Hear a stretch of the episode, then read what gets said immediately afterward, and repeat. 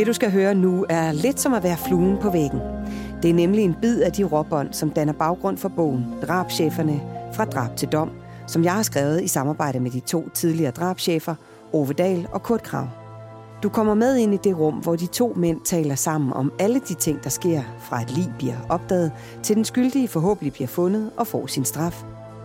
Med referencer til en lang række sager fortæller Ove Dahl og Kurt Krav om deres arbejde, de vigtige samarbejdspartnere, teknikker og den smule held og fantasi, som også kræves, hvis en efterforskning skal lykkes.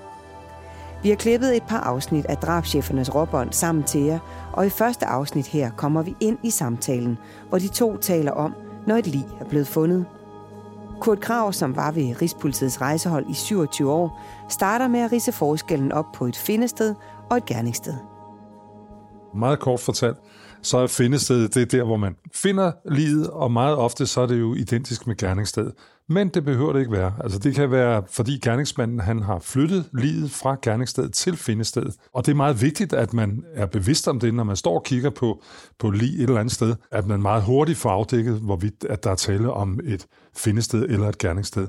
Sådan at man, at man allerede der begynder at tænke i, hvor, hvor kan gerningsstedet så være?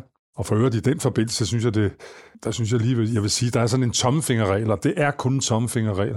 Det er, at hvis gerningsmanden har gjort sig den ulejlighed at flytte livet fra gerningsstedet til et andet sted, så kan det være, jeg siger udtrykkeligt, kan det være et, øh, en indikation på, at gerningsmanden har en relation til gerningsstedet. Og så er vi jo over i relationerne, og jeg plejer jo også altid sådan meget overlegent at sige, at øh, kan vi bare finde den mindste relation mellem gerningsmand og offer, så opklarer vi også sagen. Ikke? Så det er ret vigtigt at vide, altså hvis man finder et, et lig gemt et eller andet sted, så kan det være sådan. Hvis vi så springer direkte til Ammermanden og Lene Bukart, som jo var gemt imellem nogle kviste, altså gemt væk, så, det, så, så kunne man godt umiddelbart tolke det derhen, at det er fordi gerningsmanden har en relation til hende. Men omvendt, så ved vi jo også, så senere hen, så ved vi også, at findestedet var identisk med gerningsstedet, stort set. Godt, hvor der var nogle meter imellem, det ved jeg ikke. Men det er sådan noget, man, man sådan bare har liggende i baghovedet. Man må ikke lade sig styre af den slags tomfingerregel, men, men det er alligevel meget godt sådan lige at have det. Et eksempel på et findested, som viste sig ikke at være et gerningssted, kan du høre om i vores podcast Kvinden i havnen. Her blev dele af et lig fundet, forsøgt brændt af på Amagerfællet, men selve drabet var sket i Nordvestjylland.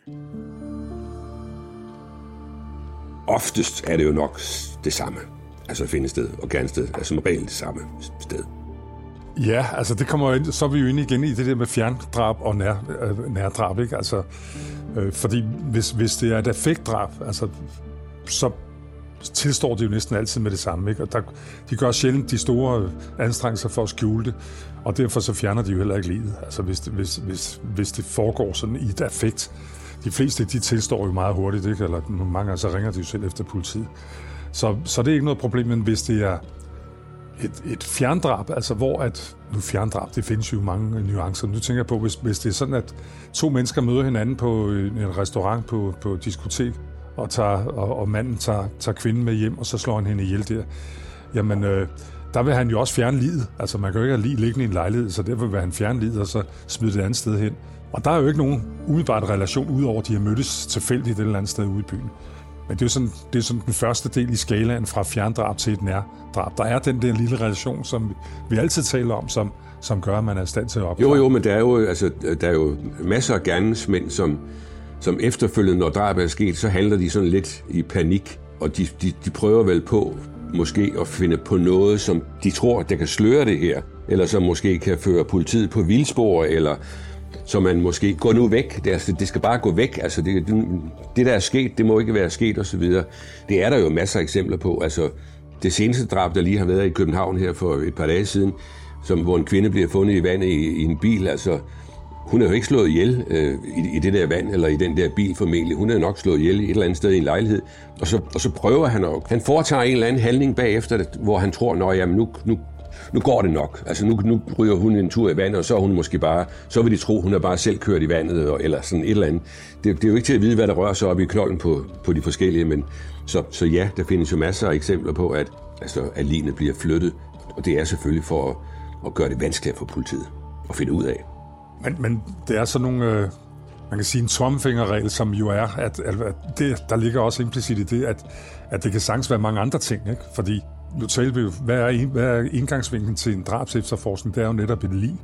Så derfor, hvis man er i stand til at skaffe livet af vejen, hvis manden han beslutter sig for at slå konen ihjel, det bedste eksempel i nyere tid er jo, øh, er jo drabet ham præsten øh, op i den nordsjællandske, der dræber sin kone, og gør sig en hel masse anstrengelser for at skaffe sig af med livet.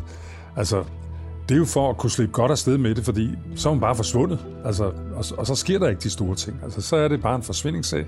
Så det har været hans håb, at han så ender ude i noget fuldstændig vildt, vanvittigt, hvilket man jo slet ikke forstår. Øh, fordi han kunne jo sagtens have skaffet sig af med livet på en mere effektiv måde, end, end det han gjorde. Så, øh, så man kan ikke sådan sige, jamen altså, hvis han flytter livet fra gerningsstedet af, så, så er det helt sikkert, så er det fordi, så er det fordi, han har en relation. Altså, det behøver det ikke være. Det kan altså også være den anden vej. Jamen, det siger jeg heller ikke, det er. Jeg siger, jeg, jeg siger ikke det, fordi at det er en relation. Jeg siger det, fordi at det er simpelthen for at, altså, at fjerne bevis, beviset på en eller anden måde. Altså, det vil sige, altså, et andet eksempel er jo øh, øh, også en af, af sagerne fra, jeg tror endda fra min første bog, altså taxichaufføren, som som møder de her to øh, gutter, jaguaren og amerikaneren, og de ender i noget øh, blodrus, var jeg nærmest ved at kalde det, eller i hvert fald noget kokainrus og bajer og ting og sager. Og af en eller anden grund ender det med, at, at den der taxichauffør, han bliver slået ihjel, og så ligger han der i det der badekar, i den der lejlighed, som han jo ikke bebor, men det gør de andre. Så de skal også foretage sig noget. De skal gøre et eller andet for ligesom at...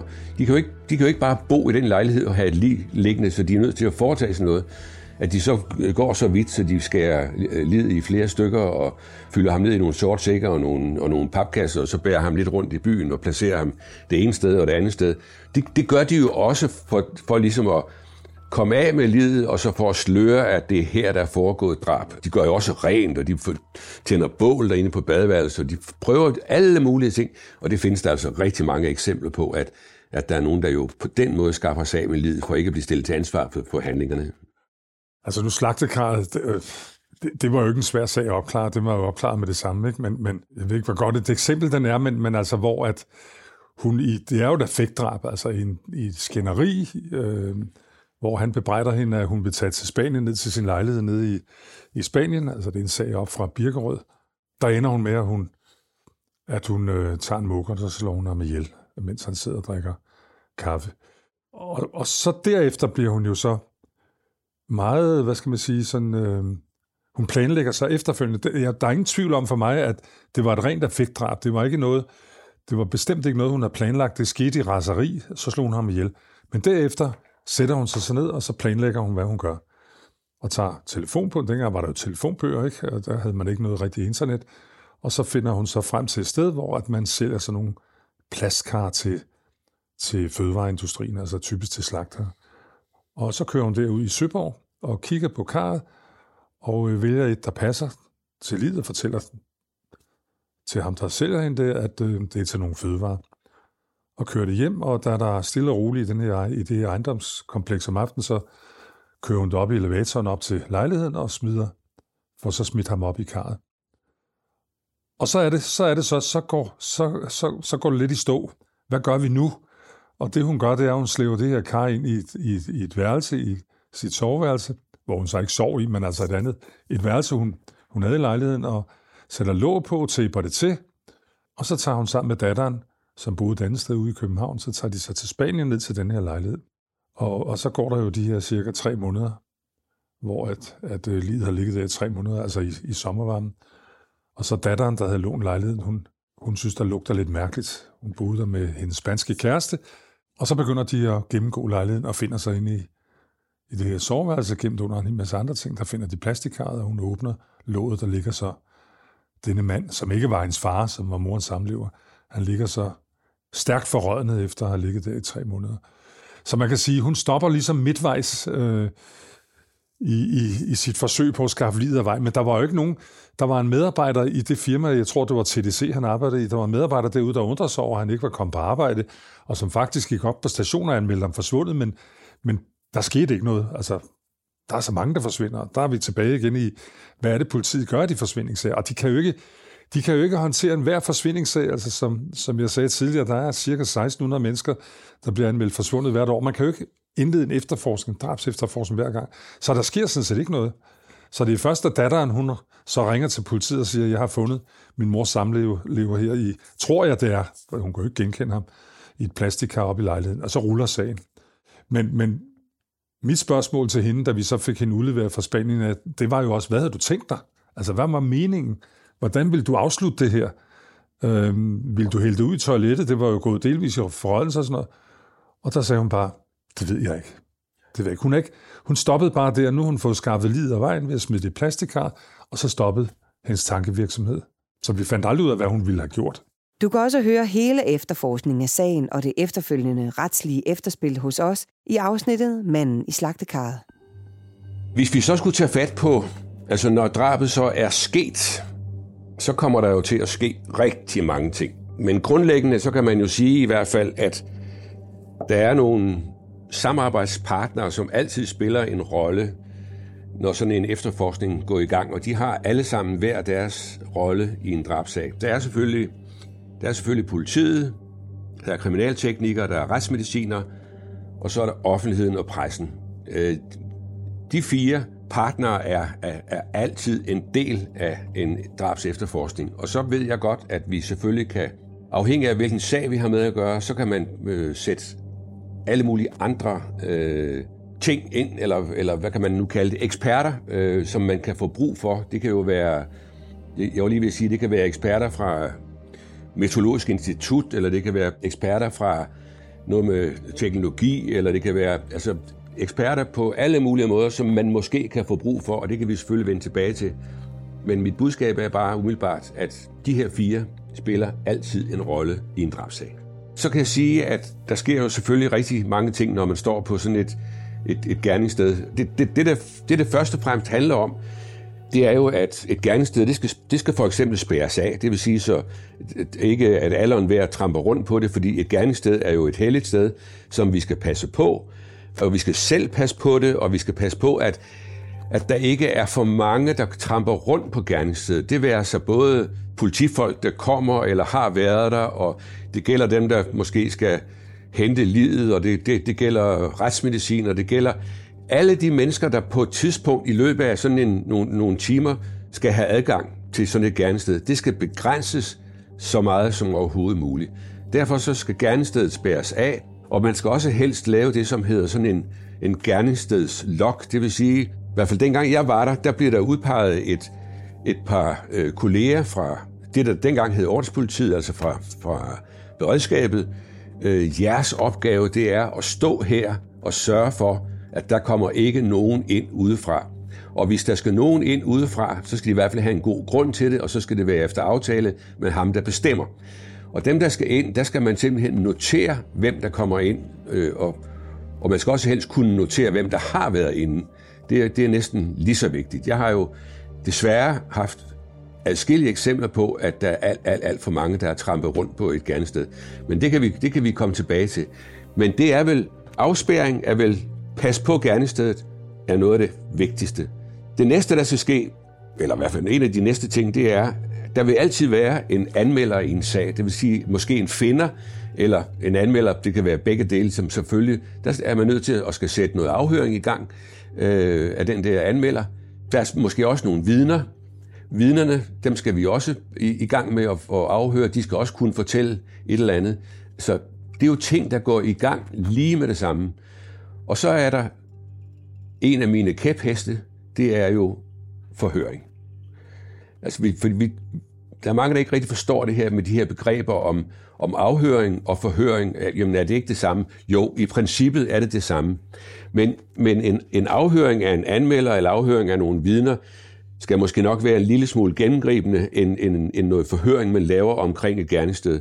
Altså forhøring omkring et gerningssted, der, der handler det jo om, at man skal ud og finde nogen, som ikke kommer af sig selv, det vil sige, at man skal ud og ringe på nogle døre, man skal rundt og slemme nogle dørklokker, man skal op ad nogle trapper, og afhængig af, hvor gerningsstedet nu er hen, men ud og finde nogen, som måske har hørt noget eller set noget, eller som måske har en mistanke, som af en eller anden grund ikke retter henvendelse selv. Og hvis ikke man træffer nogen hjemme de der forskellige steder, så smider man en seddel ind. Vær venlig at ringe til det rare politi, uanset om du har noget at fortælle eller ej. Vi vil gerne stille dig nogle spørgsmål. Det er sådan den første fase, kan man sige. Det er altså afhøring af dem, der ligesom er relevant Og så kommer der jo, men du kan jo supplere, Kurt, om de der er jo, der er tusind ting, vi skal igennem nu.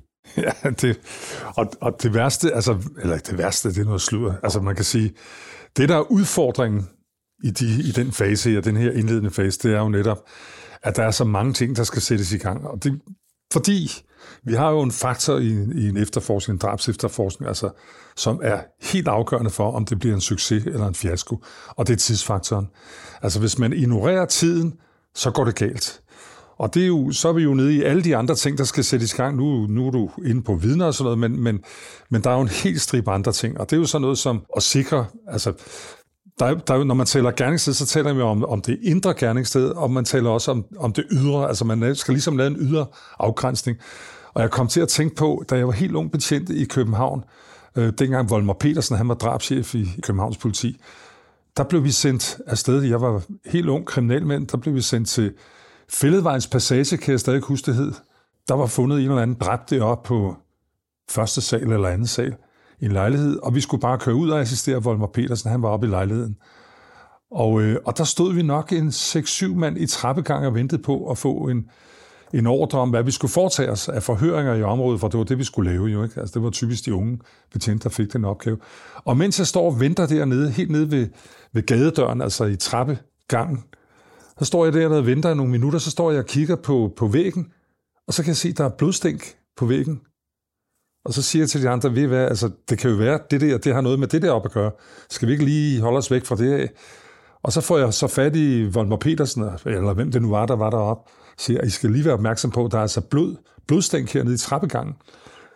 Og det havde man så ikke været opmærksom på, at, at det viser, at de blodstænk, det var rent faktisk, altså det var gerningsmanden, der havde fået blod fra offeret på sig, og så, og så havde han afsat de her blodspor på, på væggen. Ikke? Der var nogle blod, øh, og nogle blodsting.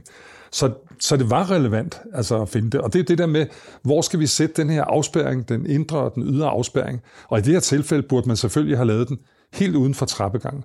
Og det giver nogle store udfordringer, fordi jeg har jo også prøvet de der øh, øh situationer, at så kommer folk hjem øh, ud fra byen og skal op i deres lejlighed, og så må man sige til dem, du kan ikke komme ind her. Fordi hvis der er en køkkentrappe, så, så typisk afspærrer vi også det. Vi ved jo ikke, om gerningsmanden han har flygtet den vej ud, eller han er kommet ind den vej. Så man, man siger, at der er ikke nogen, der har adgang her de næste måske to, tre, fire timer, indtil teknikerne bare så nogenlunde har besigtiget sted. Og det er der jo stærk utilfredshed med. Det, det får man ikke ros for at lukke sådan et, et, et, en hel opgang. Jamen, det, det er man nødt til. Det er du simpelthen nødt til. Det er derfor, der skal stå to mænd nede ja. på, på, på, på stentrappen på fortorvet, der skal ikke nogen ind. Og der, der skal slet ikke nogen ind i trappen, Hvis det foregår i sådan en ja. 4-5 øh, etages ejendom, så er det selvfølgelig der, det, at der ja. er lukket af. Det er, jo, det er jo indlysende. Og det er der blevet forsømt masser af gange. Ja. Men nu prøver jeg bare på at, at komme med det bedste ja. af det bedste. Og specielt, jeg er jo altid kritisk, det ved du godt. Jo, jo, det ved jeg godt. Men, men, men nu vi er ikke kommet til... Men, men selv efter, at kriminalteknikerne jo begyndte med at sende en, en, en koordinator ud sammen med en, et stort hold og sådan noget, så fik vi fik med en ballade, hvis ikke vi havde sørget for, at der var spærret af ja. helt nede ved, inden de overhovedet var begyndt at kigge på noget. Ja. For jeg er helt enig med dig. Trapper til begge sider, de skal selvfølgelig... Så, så, så, det er, så afspæring er jo i sig selv, det er en opgave ja. også. Det er, jo, det jo faktisk underligt, jeg, jeg var lige ved at glemme det, det allerførste, der jo sker i en drabsag, det ved du også godt, altså det er jo, inden vi overhovedet øh, næsten begynder på noget som helst, så skal vi jo vide, hvem er det, der er død. Pågældende skal jo identificeres. Og så kan man sige, nå jamen altså, er det ikke sådan i virkeligheden, at vi ved godt, hvem det er, eller det... Nej, sådan er det ikke i virkeligheden. Der er masser af eksempler på, at man finder et lige et eller andet sted, som man ikke ved, hvem er. Men det handler jo om, at vi kan jo ikke bare nøjes med, at der er en eller anden, der tror, at det er pågældende, eller det er måske ham, der bor her i lejligheden og sådan noget. Det er jo ikke nok. Vi er nødt til at, at vide præcis, hvem det er. Så vi, enten skal vi jo finde noget legitimation på pågældende, der er død, øh, og sammenholdt med, at vi måske skulle have finde nogle Øh, familiemedlemmer eller nogle pårørende, eller det kan også godt være, at finderen eller anmelderen måske kender pågældende og kan sige med sikkerhed, det der, det er Jørgen Peter Hansen, og så er det på plads. Men det er bare vigtigt, at vi får det gjort så hurtigt som overhovedet muligt, øh, uden at ødelægge nogle af de her ting, vi taler om, så skal vi have øh, pågældende øh, identificeret. Og hvis ikke vi kan få pågældende identificeret bare ved, alme, sådan ved almindelig genkendelse, der kunne jeg godt jo nævne Øh, en sag, som vi har berørt lidt tidligere med hensyn til identificering, nemlig stewardessdrabet på hotellet på Amager, der i 2010. Der stod, man, der stod vi også jo med en, en kvinde, der lå der og var fuldstændig maltrakteret og slået ihjel. Øhm, hvor de fleste vil sige, jamen I kan jo bare spørge nede i receptionen, og så få at vide, hvem der bor her. Og det havde vi jo gjort, og vi havde fået at vide, at hun var stewardesse. Men kunne vi være sikre på, at det var hende, der lå der? Det kunne vi jo ikke vide med sikkerhed. Så derfor måtte vi jo prøve noget mere og noget andet. Vi fandt så noget legitimation i øh, et pas i en taske, og det hjalp selvfølgelig lidt på det. Men må der alligevel gå så, så vidt, at vi var nødt til at kalde på en af hendes kolleger, som vi fik at vide var på hotellet, og hun fik så den der tvivlsom fornøjelse at se på hende, mens hun lå der. Og det er ikke nogen rar opgave, pludselig at skal stå der. Men det, skal man altså, det bliver man nødt til i alle drabsager. Man er nødt til at få pågældende identificeret. Vi har også lavet et afsnit af Danske Drabsager, hvor du kan høre om hele efterforskning af sagen om drabet på hotellet. Søg på Stewardesse-drabet i din podcast-app.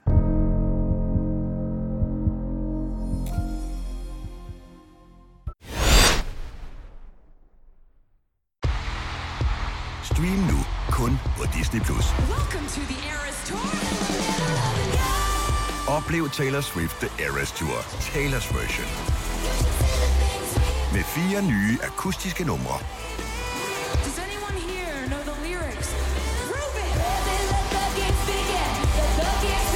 Taylor Swift The Eras Tour, Taylor's version. Stream nu på Disney Plus fra kun 49 kroner per måned. Abonnement kræves 18 plus.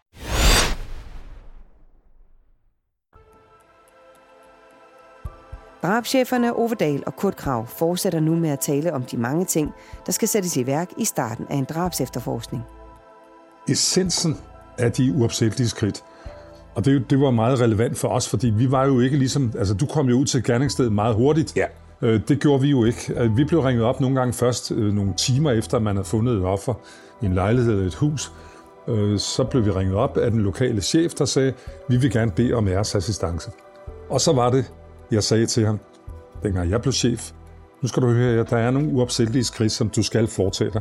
Og det er, du skal sikre den indre og den ydre afspærring af gerningsstedet hellere for langt ude end for, øh, end for langt inde. Så vi er sikre på, at, at tekniske spor de, de bliver sikret. Og hvis det var regnvejr, så, så sagde vi til ham, sørg for, inden kriminalteknikerne de kommer, og få stillet noget over fodspor, dækspor, hvad I sådan umiddelbart kan se, og så få, få, få det sikret, sig ikke det regner væk, stille en spand over et eller andet. Og så er der ingen, der må komme ind. Ingen, ikke engang dig selv. Altså, der er absolut ingen, der må komme ind på det gerningssted, før at kriminalteknikerne de er ankommet, og de derefter overtager undersøgelserne af det. Men så er der så noget, så kommer alle de her ting, som vi også kender, kender fra Emilie Meng-sagen, ikke? altså sikre videooptagelser i ikke bare lige omkring gerningsstedet, men også hele i hele byen, og for den sags skyld i nabobyen. Altså sikre alt, hvad der er videooptagelser fra tankstationer, kiosker, banker, eller hvor det private optagelser, for det sikret, fordi vi jo ved, at de bliver, de bliver slet i løbet af meget kort tid. Nogle steder i hvert fald. Og, og det næste, det var også noget, vi ofte gjorde.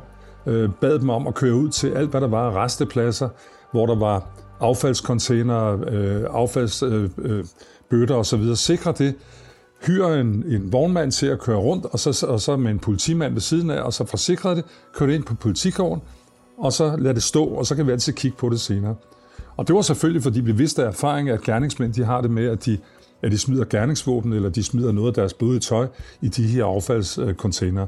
Så sådan nogle ting, det, det, var, det var noget af det aller, aller første. Og så selvfølgelig, som du er inde på, det der med forhøringer, sikre viden og alt det der, det er jo helt, det er jo helt afgørende. Noget af det første, der jo altid sker, det er jo afhøring af anmelderen. Det var også noget af det, det uopsættelige. Det var det afhøring af anmelder. Og jeg plejer også at sige til dem, altså de undersøgelser, der er lavet især over i USA, meget af det, vi ved, det henter vi jo fra FBI, det er jo, at hver femte anmelder er identisk med gerningsmanden. Altså rent statistisk.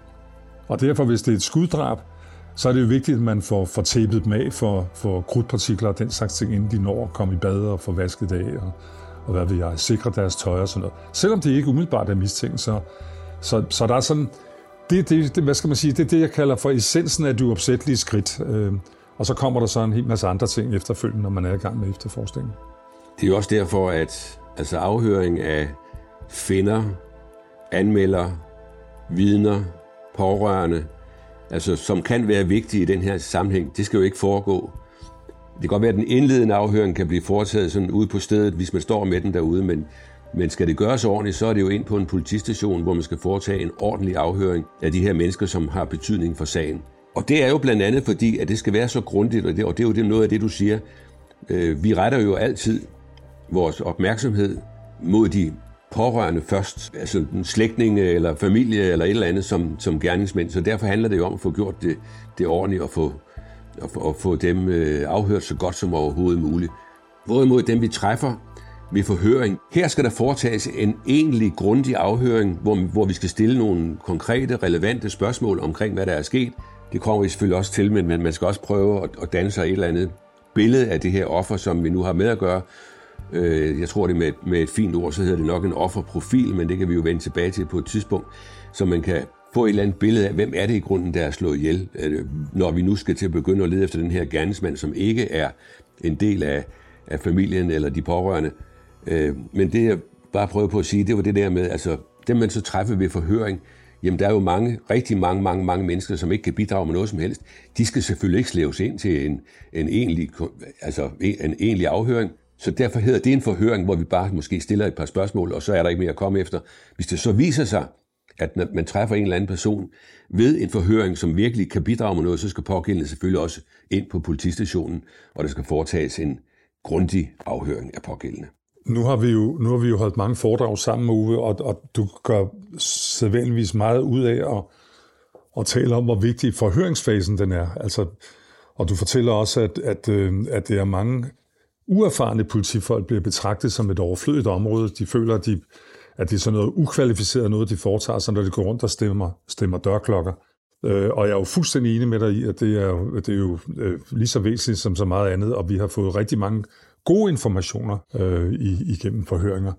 Det, jeg synes, der bare er vigtigt omkring det, det er, at når man sender unge, uerfarne politifolk ud på de forhøringer, for det er det næsten altid unge, uerfarne politifolk, så er det også vigtigt, at man lige giver sig den tid til at få dem instrueret om, hvordan man gennemfører en sådan afhøring. Og hvis jeg bare tager et par af de her øh, gode input til dem, det er for det første, du står ikke ude på trappegangen og taler med, med potentielle vidner. Du ved jo ikke, om de har set noget. Du går ind og sætter dig inde i deres stue, sætter dig ved spisebordet, ved kaffebordet, og i gang sætter en snak, eventuelt får en kop kaffe. Og så ved jeg godt, så siger det, det har vi sgu ikke tid til sådan noget. Nej, men det er sådan, man gør det. Man sætter sig ind. Og det næste, det er så spørgsmålet, som typisk går på, det stiller uerfarne politifolk ofte, det er, har du set noget mistænkeligt? Det, er, det, det, det duer ikke. Det, man spørger om, det er, hvad har, du, hvad har du oplevet her i eftermiddags? Og et godt eksempel, det er, uden jeg på nogen måde var involveret i den efterforskning, det er jo drabet på Susan ude i Brøndby for mange år siden, øh, hvor det jo viser, at det var en, der boede nogle opgange derfra.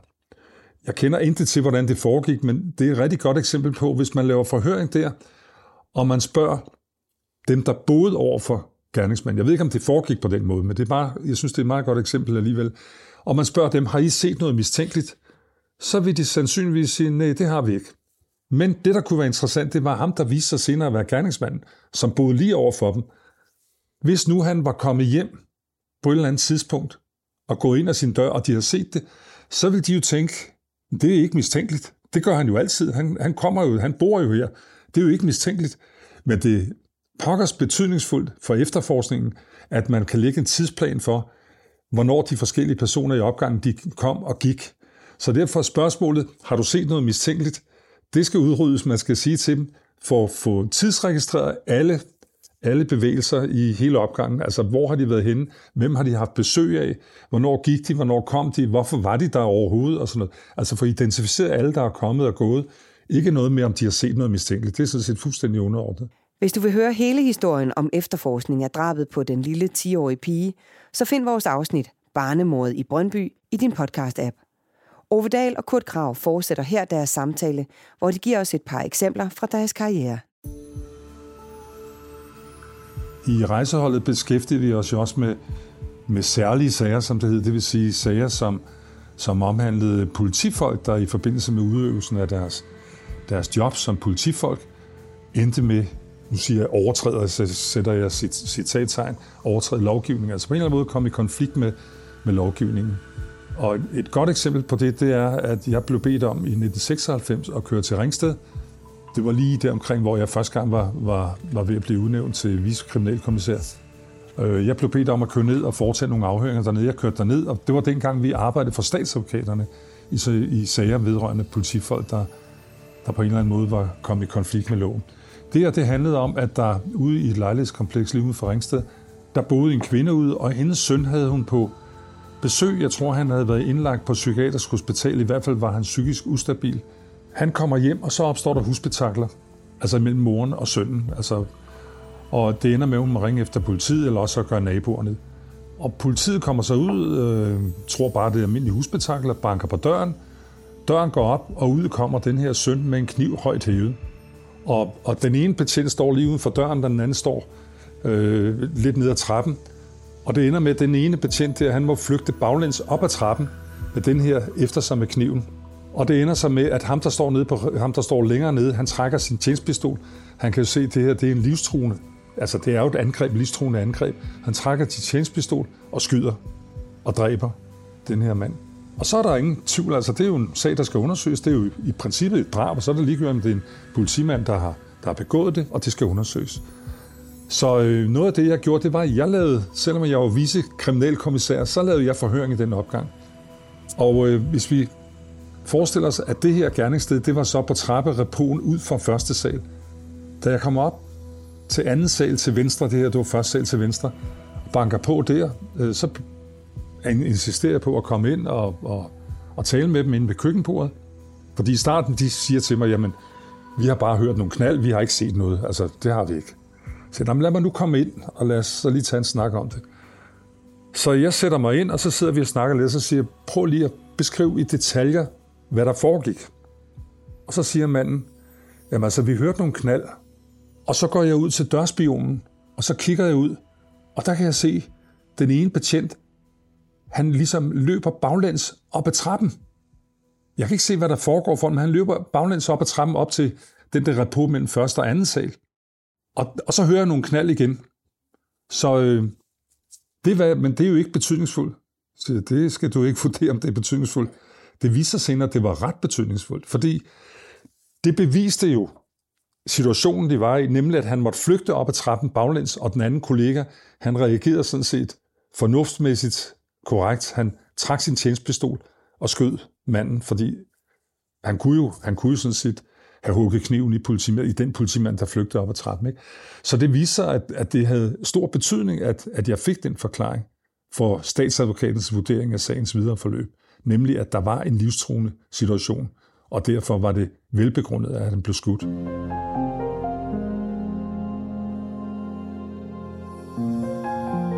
Det var dagens lille bid af de råbånd, der danner udgangspunkt for bogen Drabscheferne fra drab til dom, som er udkommet på Politikens forlag. Bogen kan købes netop nu, og den er også ude som e- og lydbog. I næste uge har vi en bid mere til dig af drabschefernes råbånd. Afsnittet var klippet sammen af Rasmus Svinger, musik af potmusik.dk, tilrettelagt og spiket af mig, Stine Bolter, produceret af Bauer Media og True Crime Agency. Tak fordi du lyttede med.